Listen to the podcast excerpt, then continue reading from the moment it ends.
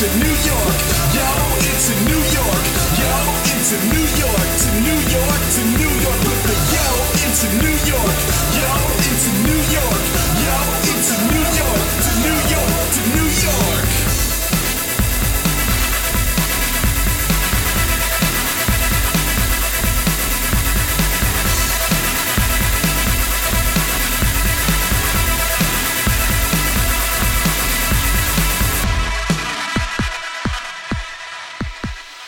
And welcome to Crash Chords Autographs. Today, Matt welcomes Graham Elwood, a comedian, documentarian, and podcast host. Known as a stand-up comedian and as host of the Comedy Film Nerds podcast, co-hosted by Chris Mancini, Graham is a pillar figure in the podcasting community. He is credited as one of the creators of a podcast festival in LA called LA Podfest. Graham also has an interest in making documentaries. His most recent documentary was about his time performing for the soldiers in Afghanistan, aptly called Laffghanistan. In addition, he has been working on a documentary about podcasting called Ear Buds. Matt and Graham chat about his influences in the world of comedy and how music grew to play a larger role in his adulthood. His last comedy album, Palm Strike Dance Party, features a song at the end created with the help of former guest Mike Phirman. They also step into a hefty discussion on the many branches of the podcasting industry and how it has changed the face of entertainment as a whole. And so, here's welcoming Matt Storm and Graham Elwood. Hello. Hi, Graham. It's Matt. Hey, Matt. How are you, man? Good. How are you? Good. I appreciate you taking the time to chat with me a bit. No problem, my friend. Yeah, I thought a landline might be a little better. My cell service in this hotel is a little off.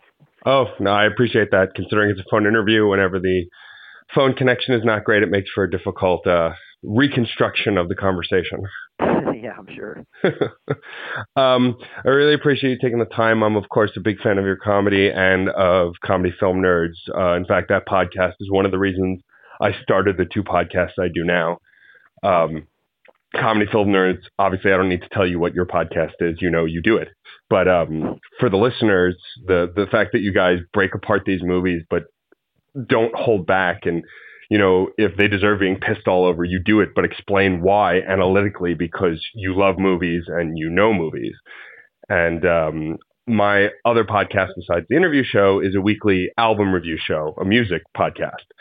And the idea to do an analytical music show that's 2 hours long, breaking it down track by track, was because of your show, essentially. That I was like, oh, that's awesome, man. If people are going to listen to someone talk about movies for an hour, hour and a half, why can't I talk about music for that long, you know? So.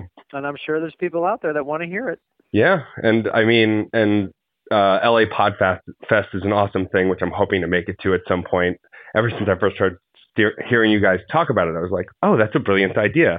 A podcast festival where podcasters can go and record other podcasters. It makes perfect sense. It's so much fun, man. September 18th through the 20th this year, if you can make it. We just put tickets on sale at lapodfest.com, and it's such a blast. We did 35 shows last year and 5 panels, and then we have the lab where last year was the Squarespace lab. They sponsored it, where smaller podcasts that weren't officially programmed in the festival could go in there and get interviews. So you have these little podcasts with, you know, a handful of followers getting interviews with Todd Glass and Aisha Tyler and all that. So it's pretty amazing. That's awesome. And like, as someone who's just starting to gather steam and get some good interviews, it's like, that's a great opportunity for someone who may not have all the connections or a way to reach out, or, you know, those people who you want to reach out to want to do those interviews, but they're very busy and it's hard for them to make the time sometimes. So it's a cool thing. It's also more than likely it's going to be interviews like, you know, you have to get interviews over the phone like this, which is fine, but, you know, to get them in person there at the festival, there's something kind of exciting about that. Sure. Yeah, absolutely. And so my main show is a music podcast, and this interview show has mainly been with musicians. You're my first non-musician guest, so thank you for adding variety to my awesome show with your awesomeness. But I mean, to say you're not in a band is not true, because you are in the Whistling Banes, let's not forget. Well, yeah, I mean, that's probably the single greatest rock band to ever exist in the history of the human race. It's true. I'm a little disappointed you guys haven't gone on tour yet, but I understand. You're focusing on comedy now. I get it, you know. Well, we're putting together a mega tour that's going to be all the giant arenas throughout the world, and we're just waiting to lock down the International Space Station. So those dates are going to be released pretty soon. It's just the guys in my band, you know, they're all supervillains. So the writer for the type of space shuttle we're going to need, that's just, you know, we got to let the agents and the lawyers iron that out, but it'll happen. It'll happen. The reason I actually brought that up is because I had, my first question was going to be, are you ever surprised doing podcasting, like Doug's podcast, your podcast, any podcast, the jokes you make that get legs, like, do they ever truly surprise you which jokes actually get legs? It's become a huge thing.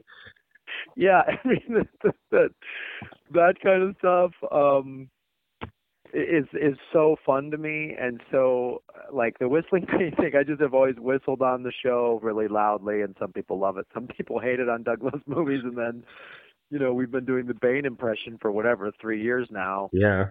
And that just came out of nowhere. I think Doug was pissed at me. I was whistling too much on a show. And he was like, all right, get your plugs out and then get out of here. And I was like, well, my band, the Whistling Banes, and it's just, I was just saying it to be a dick. And then all the fans on Twitter were just like, when are the Whistling Banes on tour? Where can I get their album? What's going on? Like, I was just a guest on Crab Feast. Uh-huh. And, which is it's a really awesome show with Ryan Sickler and Jay Larson. And they were in the festival last year. And they're also, both of our shows are on All Things Comedy. And so I don't know those guys that well, but they're like, hey, love to have you come on the show. And they basically just say, come up with 4 or 5 kind of crazy stories, and the wilder the better. And then they're just, you're just sort of talking and just, what was high school like? And I was like, oh, I used to get in a lot of trouble. And all of a sudden I talk about when I was 15, I broke into a house. And I'm like, this is crazy. And then Ryan goes, you know, 11 minutes in, or I ought to get you copping to a B&E. It's so the episode dropped, I think, yesterday. Mm-hmm. All over Twitter has just been hashtag B&E. Of course. Which I just think is so fun. That's the thing I love about podcasting is what the fans just grab onto and they won't let go of. Like, on Comedy Film Nerds, we started, one time this is about a year ago, David Huntsberger was our guest, and he was talking about the movie Carrie, that remake. And I had just literally had flown back I had done a tour through Asia or something. I was just fried. And so I was just trying to stay awake, and he's talking about Carrie, and he's like, yeah, overall, it's a pretty good movie. And then, you know, it's like, all right, time to move on to the next movie. And I went, okay, Carrie, guys, work it. and David and Chris go, what? Work it? What are you talking about? I just start laughing. And then it just becomes a riff of like, this movie's a work it, that's a leave it. So now hashtag work it has been like on it for a year. And then we add, you know, like one of our sponsors was Sherry's Berries. So we're like, it's a berry work it. It's a, you know, it's a any. So I don't know. I love that stuff.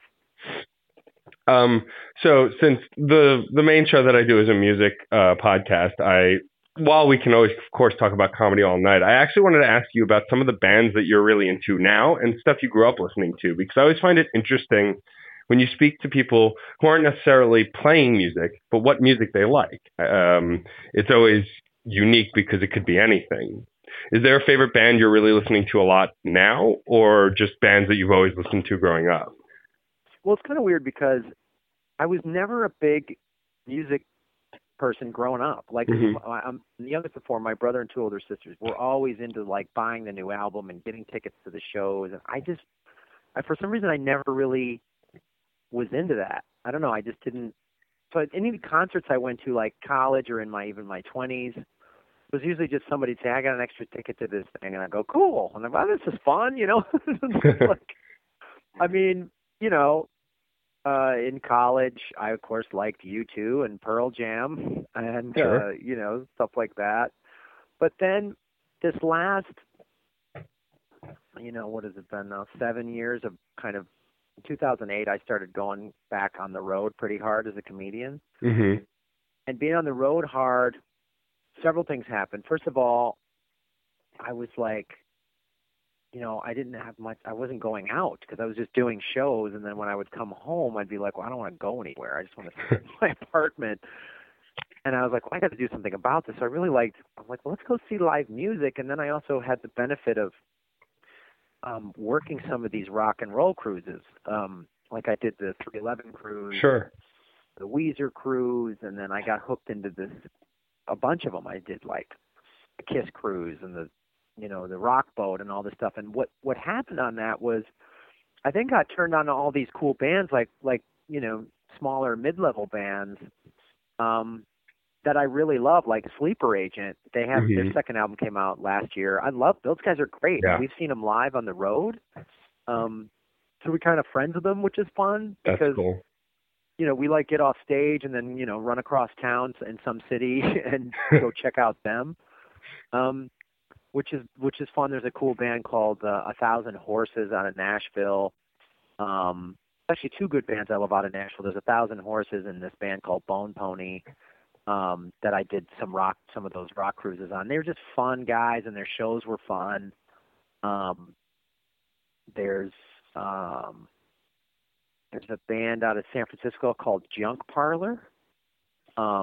That my cousin's in, and they played in LA. And so whenever, you know, I've just been lucky that whenever they've been in LA, I've been home or had a couple of nights off and I go see them play. And it's just like, I've just sort of really have now become kind of a music fan more than I ever was. And also when I got an iPhone like 5 years ago and all this flying, I bought really nice noise canceling headphones, and you know, Shazam and iTunes make it really easy to just buy albums. And so I'm just, one of the things I do when I fly is I listen to music, which was something I never used to do. I was never like I just have whatever, the radio on in the car or something sure. like that. So now I'm sort of really enjoying learning and finding new bands. And I got to go see, Dave Grohl had his birthday party at the Forum in LA last month. And, you know, so it's just, he was like, hey, it's Dave Grohl with the Foo Fighters, and I'm going to bring along a bunch of my friends are going to come play with me. And it was like Paul Stanley and David Lee Roth. And like, wow. Which is amazing. And so that's kind of the cool thing of living in LA is like, there's all these really talented people. And so now like going to live music and finding new albums to download and listen to is kind of a thing I'm really into. That's awesome. Yeah, I find that the accessibility of being able to pull up a band anywhere online, either Bandcamp or iTunes or wherever, and just listen to it and then purchase it, like, it's a no-brainer for me. Like, it just makes it so accessible, and you can hear so much different stuff now. You know, with YouTube, you just look up a band, pull up their music video, and go, oh, I like this. All right, I'll go look into more of it. Yeah. I don't know how many times I'm, like, in a store, and I'm like, what is this? This is amazing. And when I first got turned on to Shazam, yeah, I was like, what? And now I'm like, what is this? And I'm just sitting there Shazamming it going, oh, I'm in. I want it. Give me the album. You know? Yeah. No, yeah, and it's great. Kind of a good thing for the music business. I mean, I know obviously in the late 90s and everything, they really were having a hard time financially, and it's come back a little bit with, because it's so easy to just buy something. Yeah. I mean, obviously people are going online and getting their shit for free or whatever, but still, though, they're still getting money from Pandora and all that. Like, I really like Pandora too, and I know from having comedy albums on Pandora that you get paid when your stuff plays. So I feel like supporting the music, and because as an artist, I know what it's like, you know. And everybody in this day and age just wants everything for free, and it's like, well, like, how am I supposed to eat if my soul, you know, if everything I do is free? Yeah, sure. So I try to support it on the consumer end as well. Well, that's like the first thing I'll do if I befriend a band or if I go see a show. It's like, once they put out a new thing, I go, where can I go to buy it that you'll get the biggest cut and the industry will take the least from you? Because I want you to get money. You know, you do this art and I want you to get it, because the fact that people put stuff out for free, you know, I mean, like podcasting, it's a big thing. Like 90% of the podcasts are free. There are some that can manage a paid system that works, but most of them are free because it's just people want all this free content now, you know, they're just used to it. It's the way it is. Yeah. And it's like, everybody's had to kind of figure out, I mean, you know, the getting advertisers on the podcast has been helpful to us at Comedy Film Nerds and a bunch of those shows. Yeah. And the thing for comedians, you know, podcasting has, you know, everyone's like, how do you monetize? And aside from, like you said, a direct subscription model, you know, there's advertising, but then as comedians, you really benefit from building up the fan base and getting them to come out and buy tickets to the shows. Yeah. Which is really what the music industry had to do. Yeah. You know, when everyone was getting their albums for free, they went, okay, we're going on the road. Like, everyone's going on the road and everyone's selling merch after their shows. Yeah, sure. And like every artist I talk to, it's like they have a list of dates. And it's like, so what are you up to next? And like, oh, well, I'm playing here and here and here and here, because they want to get the info out, you know? Yeah. And it's just, it's interesting to watch the industry navigate the model. I mean, for me, as someone who loves comedy, like, I honestly hadn't known your comedy until you were a guest. I think it was on the Nerdist podcast, and I'd heard you on there, and I went, oh, this guy's hilarious. Oh, he's got a comedy album? Oh, he's got his own podcast. And, you know, and then it just snowballs from there. It really has lended to the I scratch your back, you scratch mine kind of model when you have people on your show and you're on someone else's show. Well, that's the cool thing, too. And I think the podcast listener always wants to find the new cool thing. Yeah. Like, I mean, you know, just specifically with Comedy Film Nerds, we love talking about some movie that we didn't know, we just found, or when a fan says, oh, you got to check out this indie film and, you know, it's on VOD or Netflix or something like that. And I love that, you know, knowing that's how people like you have, people have found me, is I'm a guest on some podcast and then they start looking me up. That's why we like having new guests on our show, because I want to turn, you know, when I find someone that's funny and creative, be they a comedian or filmmaker or whatever, I want other people to know who they are. And that to me is the upside of all of this social media and digital technology, is then you can kind of just find anyone and become a fan of them. You know, I hosted 2 different game shows. I did over 300 episodes of TV, and I never had a fan base until I started doing a podcast and being a guest on podcasts and going on the road and having Twitter and Facebook and all that. Yeah. I mean, social media has changed the landscape. I mean, like what we're doing right now, this is going to be a podcast. And even 5 or 6 years ago, you couldn't really do this. Like, the technology was just so terrible. Like, unless you owned a radio station, how are you going to do a phone interview? But now I have an app that runs on my phone in the background. And as soon as the call opens, it records it. And what's the app? So it's just called Call Recorder. It's an Android app. And there were some bugs in the beginning, like the guest often was a lot lower than me. So then now I just hold the phone a little further from my face. And so I don't sound so overwhelmingly loud, and it evens out. But I mean, other than that, it's worked really great. It immediately converts it to a WAV file when you end the call, and you save it, and you just pop it on the computer. I pop my theme song on the front end, a little advertisement for all the other stuff we do on my website on the other end, and then put it up. Nice. And it's great. And it's like, I within the last 5 years, I've been listening to guys like you and Chris, and then Chris Hardwick, and like Mark Maron, all these guys who did interview shows. And I'm like, I want to do that. I mean, and I have some talented friends who do music or do this or do that or burlesque, whatever. Well, maybe people want to listen to us chat. And it's so far worked really great. And it's just really cool. That's awesome. Where are you located? I'm in New York. Oh, cool. And so, like, I've been into music since I could walk, pretty much. And I've listened to music a lot. And, you know, I created a website as a blog when blogs were a thing. I mean, they still are. But, like, when blogs were just becoming a thing, I created a .com and just started writing about music. And people started to read it a little bit. And I was like, one of my friends was like, you listen to 30 podcasts. Why are you not making a podcast? What's wrong with you? Like, and I was like, oh, I guess I should make one. And that's how the first show started, which is the weekly album review show. It's me and 2 other guys. And we dissect an album weekly. We talk about a music topic weekly. And then at the end of every month, we'll have a guest come into the quote unquote studio, which is my dining room. And we'll have a guest on, and they're local musicians, local performers, you know, any, or if it's someone passing through, anyone I can get on, you know, and it's a start and it's a lot of fun. That's great. And it's all because of the technology. If the technology wasn't here, like, we wouldn't be able to do any of this. Well, that's the thing. Like, when we, you know, we're in post-production on Ear Buds, the podcasting documentary, and that was the coolest.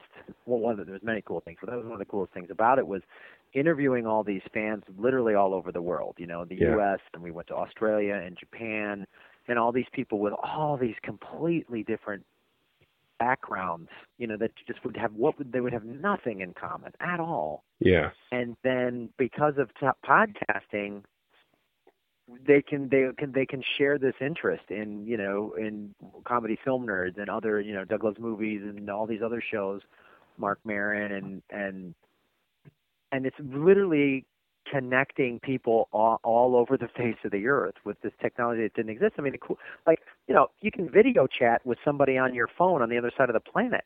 Yeah, and that was like Star Trek technology when I was a kid. Oh, yeah, exactly. That was like, oh, that's crazy. And now literally, I video chat with people in, you know, I've done it in China and Japan, and it's crazy. Yeah. Well, it's like, no matter what your audience is, you never know who'll find you once you're on the internet. Like, a band that I've become friends with is named Godsticks. They're this great prog rock band, really heavy, awesome stuff. They're in England. A fan of theirs found our podcast where we reviewed their album and told the band. And then the band reached out to us. That's so cool. And now a couple of the band members follow me on Twitter. Like, I'll forget and I'll post, oh, I need coffee today. And like, the lead singer will respond, oh, me too. And I'll be like, what? You know? And like, now they have a new album coming out and he's been sending me emails. They did a long email interview with us that I posted up as an article on the site because doing a phone conversation with the 7-hour difference is difficult. But like, it's just, you forget what the reach is because of this technology. And it's, sometimes it's just jaw dropping. It is, man. It is so fascinating to me. When I did a stand-up comedy tour through like Hong Kong and China, and last August and September, and you know, was performing all over the place. You know, Shanghai, Beijing, Guangzhou, all these venues around Hong Kong, and you know, every show had at least a couple of Comedy Film Nerd fans. You know, it's just like, I was in Guangzhou, China, and these people were like, "Oh my God, we listen every week, and it's so great. It's the only English we hear," and you're just like, it's mind-boggling. Yeah. It's just mind-boggling. So. To bring it back around to music a bit, I do want to talk about your crazy dance hit, Palm Strike Dance Party, the album of the same name. So so I don't remember if the origin was said on Comedy Film Nerds or if I just don't remember, but I guess let's say for the audience, how did the Palm Strike Dance Party thing and the Palm Strike thing start? Well, I haven't shared the origin of the album on Comedy Film Nerds, but well, the palm strike thing just was a thing in my act. I started studying martial arts a while ago, and I was in you know, my karate class, and I went from a white to a yellow belt, and then they put like a stripe on my yellow belt, and then a second one, and then that night I was performing at the Improv in Hollywood, and my instructor and a couple guys from class were at the show, and I just made a joke. I said, I'm a second-degree yellow belt in karate. They just started laughing, and I was like, I know how to palm strike. So that just became like this big thing in my act. You know, I'm always palm striking stuff, and so I did my first album called The Comedian's Got a Boo Boo, which was fun. It was cool, and Rooftop Comedy put it out. And afterwards, several people went, how come your album isn't called Palm Strike? Like, well, yeah, I guess that's a great idea. So I decided to, I wanted to make it, I was on the road doing shows with Doug Benson and Nikki Glazer, and we were like driving, and I think Doug was in the back asleep, and Nikki and I were just, we were playing like local radio stations, and we were, there was all these like dance songs. And we just kept laughing how every dance song was the same. Yeah. You know, always same lyrics, get on the dance floor before the party stops and whatever. Like, you know. And I was like, and I just kind of had this idea, like, I want to make a stupid dance song and put it as a bonus track on my next album.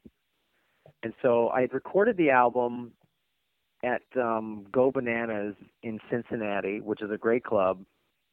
And then there was like some delays with it, like from a technical standpoint. This one record label was going to do it and they couldn't. And so I was like, the album was just sort of sitting there. And in the meantime, I was like, well, and I called Mark Phirman, who did Hard and Firm with Chris Hardwick. He was a guest last week. It hasn't aired yet, but I recorded with him about a week ago.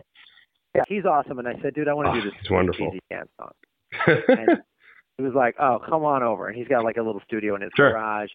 And we just spent a couple days. And I said, I kind of want this. And this, and I was like, the Britney Spears, keep on dancing till the world ends. Like, I kind of want it like that, with lasers. And I want to have some sort of spaceship element to it or something like that. And he just was like, oh, you got it. Like, he didn't look at me and go, what are you talking about?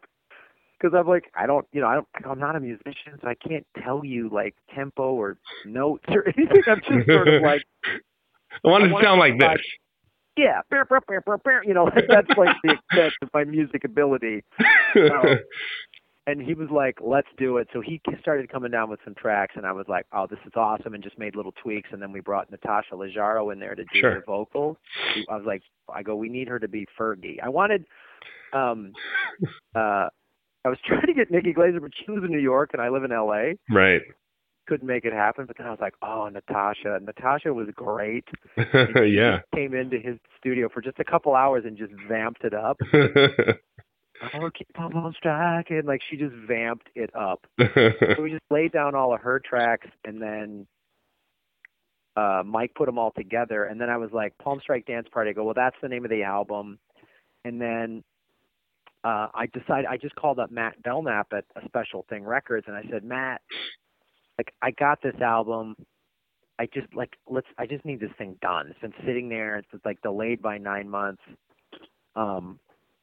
So let's do this. I go, I don't think it needs much editing, but tell me what you think. And then Ryan, his partner, we went over it, and I said, album cover, I want it to look like one of those dance, like EDM DJ, like those greatest hits, like like best dance songs of the last 20 years thing. Yeah, exactly.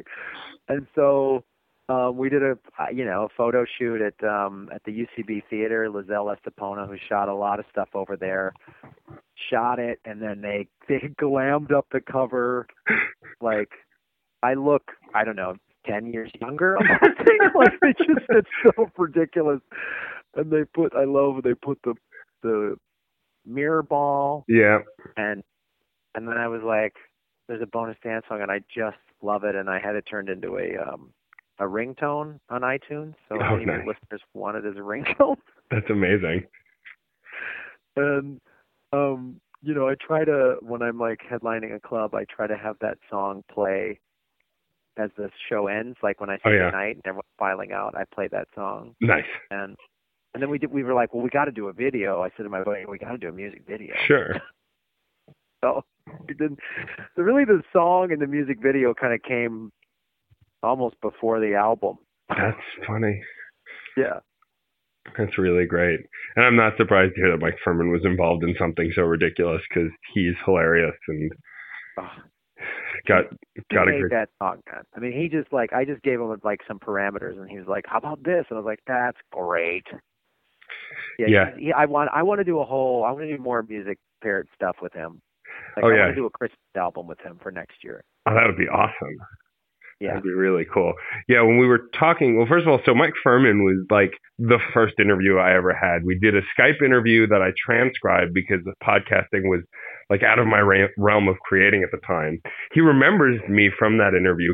He's a sweetheart. And so when like I called him, it's like catching up with an old friend. And his biggest complaint over the last couple of years, not complaint, is that he has no time. And so like he puts out a song at a time because he's got two wonderful kids and they take up a lot of his time. And I just want him to put out another album because I want to share it with the world. I want to review it on my podcast and tell them how amazing it is, because I know it will be, because he's a funny dude. He's one of these guys. It's like, you just want more people to know how talented he is. He's so funny. Yeah. And so skilled musically and has these just great ideas. He's just one of those guys I just want to keep working with and go, Mike, what about this? And just kind of let him go. Just like paint this sort of mild outline and go, Mike. What do you think with that? Just because he'll come back with something that I never would have thought of. Well, he's one of those guys also who's not just a musician and not just a comedian. Like, he really does meld the genres together. He does do very funny but talented music, which is not common unless you're Weird Al. You know, it's not always easy to find that kind of stuff out in the market. Right. Yeah, he comes up with really inventive stuff that's not just sort of wacky songs. Like, they're pretty smart, and that's what I like about it. Did you ever, you said you didn't grow up really listening to a lot of music, but did you ever have any desire to do anything besides comedy? I mean, I know you said you hosted for a while and you only kind of hit comedy really hard again within the last decade, but were there other jobs you wanted to do before you said, I'm going to be a comedian? Well, it's kind of weird. I mean, I started doing stand-up when I was 18 in college, and then I was in a sketch group. So it's really, I've always been in like entertainment in one form or another, and I just always known it was probably that. I mean, there was a couple times I was like, oh, maybe I'm going to join the fire department or something. But really, you know, before 2008, I was going on the road maybe 10 weeks a year. Mm-hmm. So I've always been a comic. I always considered myself one, but was like doing other things. I was hosting, and I had like some short film I made and was taken it to festivals, and I did some plays in LA, and stand-up was just sort of something I always just kind of had going on. And it was in 2008 where I just kind of had an opportunity with Doug Benson to just start going back on the road hard and kind of just go, well, it was mainly like it was kind of a financial decision, like this other stuff sort of, I'd made the documentary Laffghanistan, and that took a lot of time and a lot of money, and that was really kind of hard financially and emotionally making that film. And so it's like, I got to go make money, so let's just go on the road. You know, Doug was like, hey, he was kind of, you know, his star was kind of rising. He's like, I got all these headline dates, Graham, if you want to come out, open for me, let's do this. And I just kind of took that opportunity. But I think it's always been really, it's always been just in show business. Like, I like, you know, somebody asked me recently, like, oh, Graham, if you had what would your dream job be? I go, well, it's this.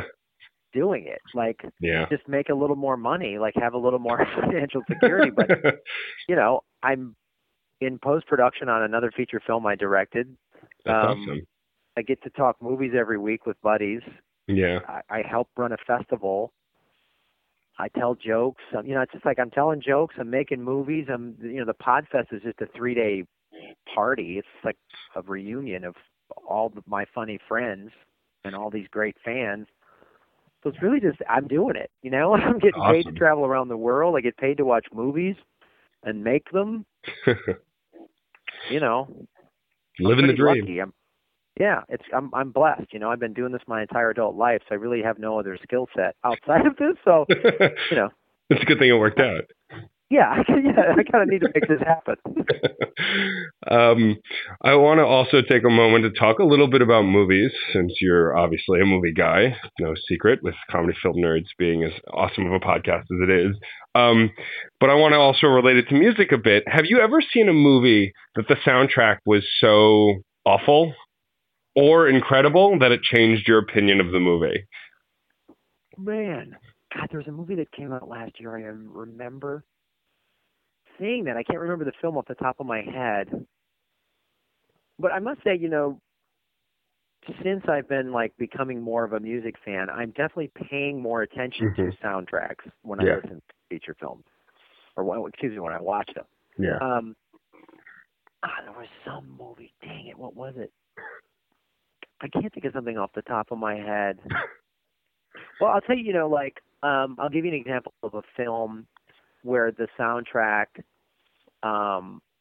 was, to me, accentuated, enhanced the movie, made it better. And I just watched this recently on cable, Into the Wild, where Sean Penn directed it, and based on that true story, and he hired Eddie Vedder to kind of write original music for it.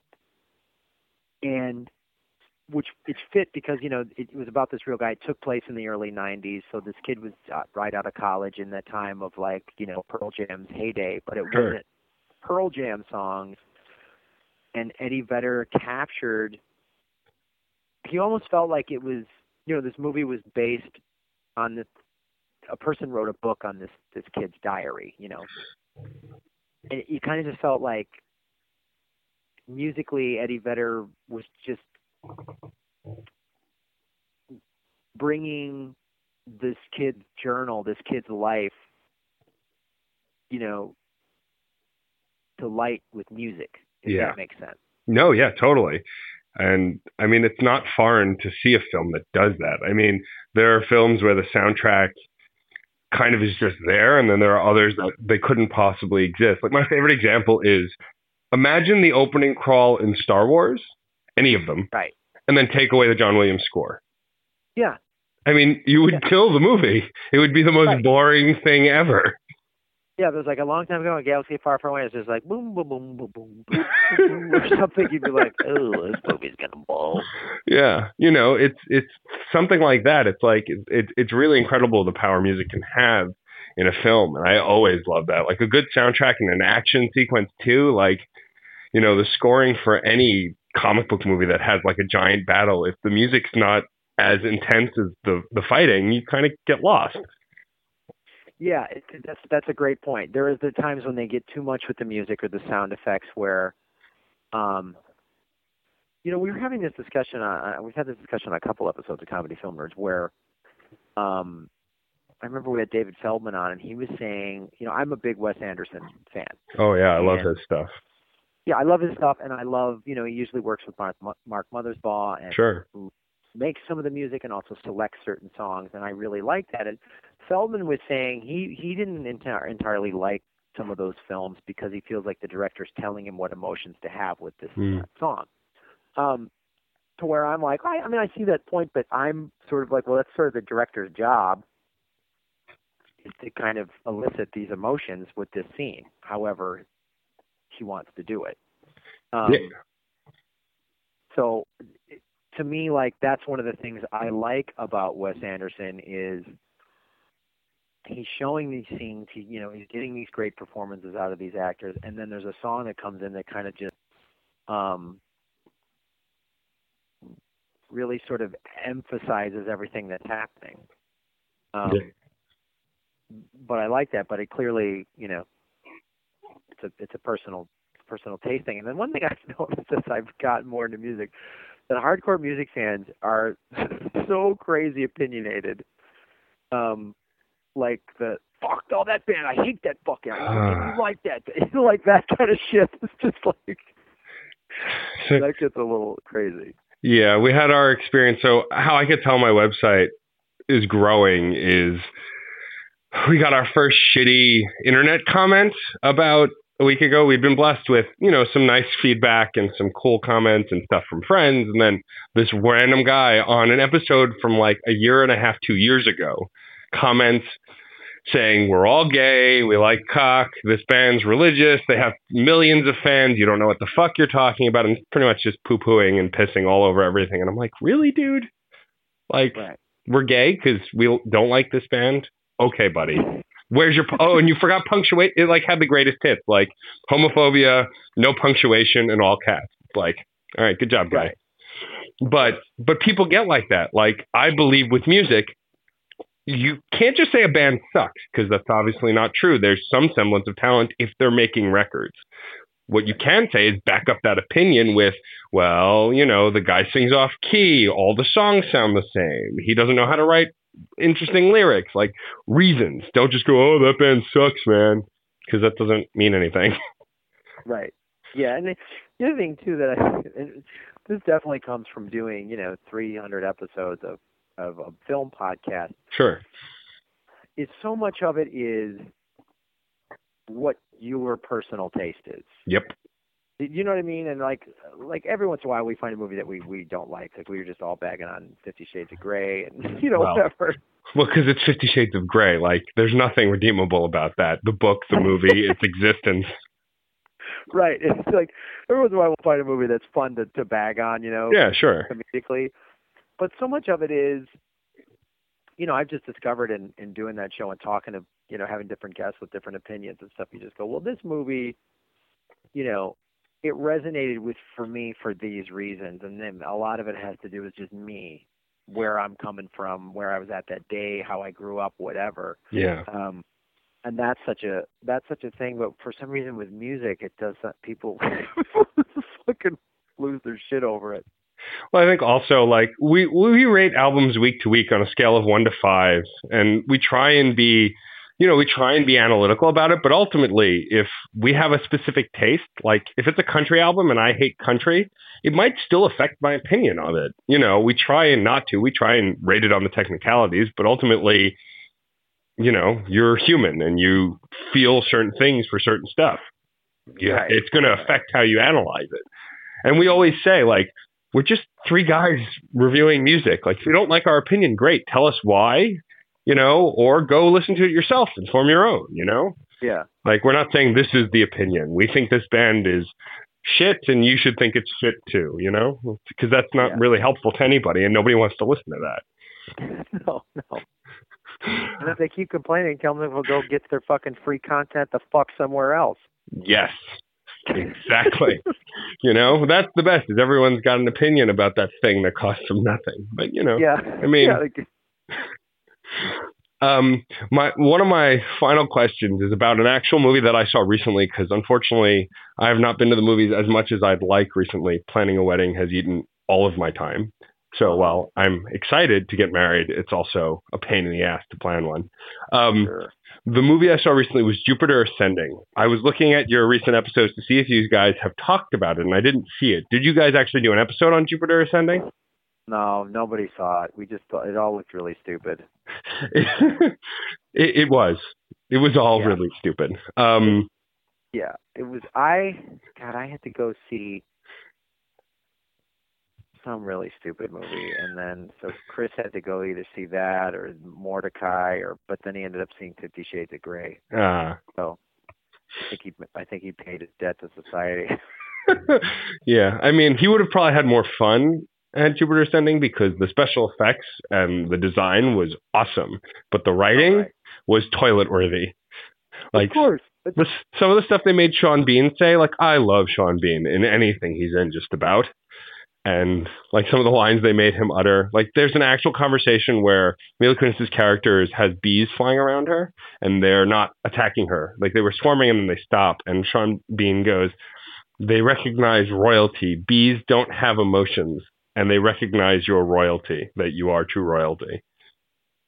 I'm sorry, what? Oh, God. Like, I can't even... Yeah, that movie, the trailer looks dumb. The posters look dumb. It just looks like, and there's all these, like, everyone must so be regretting it. Like, you know, Eddie Redmayne, you know, is up for an Oscar, and he must just be like, oh, fuck, why does this have to come out now? The best part about him in that movie is he was playing a classic cartoon villain in a different movie. Because he didn't make any sense in that movie. Like, he shouted everything and overreacted, and it just didn't make sense. Like, honestly, the most captivating thing about the whole movie, and I hate myself for saying this, was Channing Tatum. Like, he was actually entertaining. He was actually fun to watch in the action scenes and was actually entertaining. So that tells you how piss poor the rest of it was. I bet you they all just want it to go away. Probably. It's like the most fun I had not liking a movie, pretty much. Because, again, there's so much action, and it was pretty. So, you know, I'm a sci-fi nerd, so I love spaceships and all that stuff. And their spaceships really didn't look like anything else I'd seen before. So it was original-looking stuff. So I had a ton of fun, but me and my friend walk out of it and kind of look at each other and go, so what'd you think? I don't know. No idea. And that's never a good sign when you can't immediately identify how you feel about something, like, at all, like, not even anger or something. That's a problem. That's good. I really appreciate you taking the time to chat with me, Graham, today. It's been a pleasure. I'm a huge fan of your comedy and, again, of the podcast. I really appreciate you taking the time touring. Is there any stuff you want to, you know, promote while you have the audience's ears, stuff coming up? Yeah. You know, if they, all my tour dates and my Twitter and Facebook and Instagram and all that are at grahamelwood.com. And then, of course, our podcast is Comedy Film Nerds. You can get that on iTunes or comedyfilmnerds.com. And Ear Buds, the podcasting documentary, we also have a that's also on Twitter and Facebook and all that. And they're going to be releasing updates and trailers and stuff coming up soon. We're in post-production. That will be done this summer. That's awesome. And then, of course, tickets on sale for the 4th annual Los Angeles Podcast Festival, September 18th through the 20th at the Sofitel in Beverly Hills. And that you can get tickets for that and info on that at LAPodfest.com. Awesome. Thank you again for taking the time. You're a funny man, and I appreciate the laughs. I appreciate the time. This is a bi-weekly show, and I have a few other episodes banked, so it's going to be probably about a month before it goes up, but I will definitely put links to the movie, you know, stuff about the movie, about the podcast, everything in the show notes, and I'll shoot you a Facebook message with the actual link once it's out. Awesome. Thanks, Matt. Thanks, Graham. Have a great night. All right, buddy. You too. Take care. Bye. Bye. If you enjoyed these interviews, please subscribe to this and the Crash Chords podcast on iTunes, where you can also rate us and review us. You can also like us on Facebook, follow us on Twitter at Crash Chords Web, our Tumblr, and our YouTube channel. If you have any questions or comments, feel free to post in the comment area below each post. And keep the discussion going, because remember, music is life, and life is good.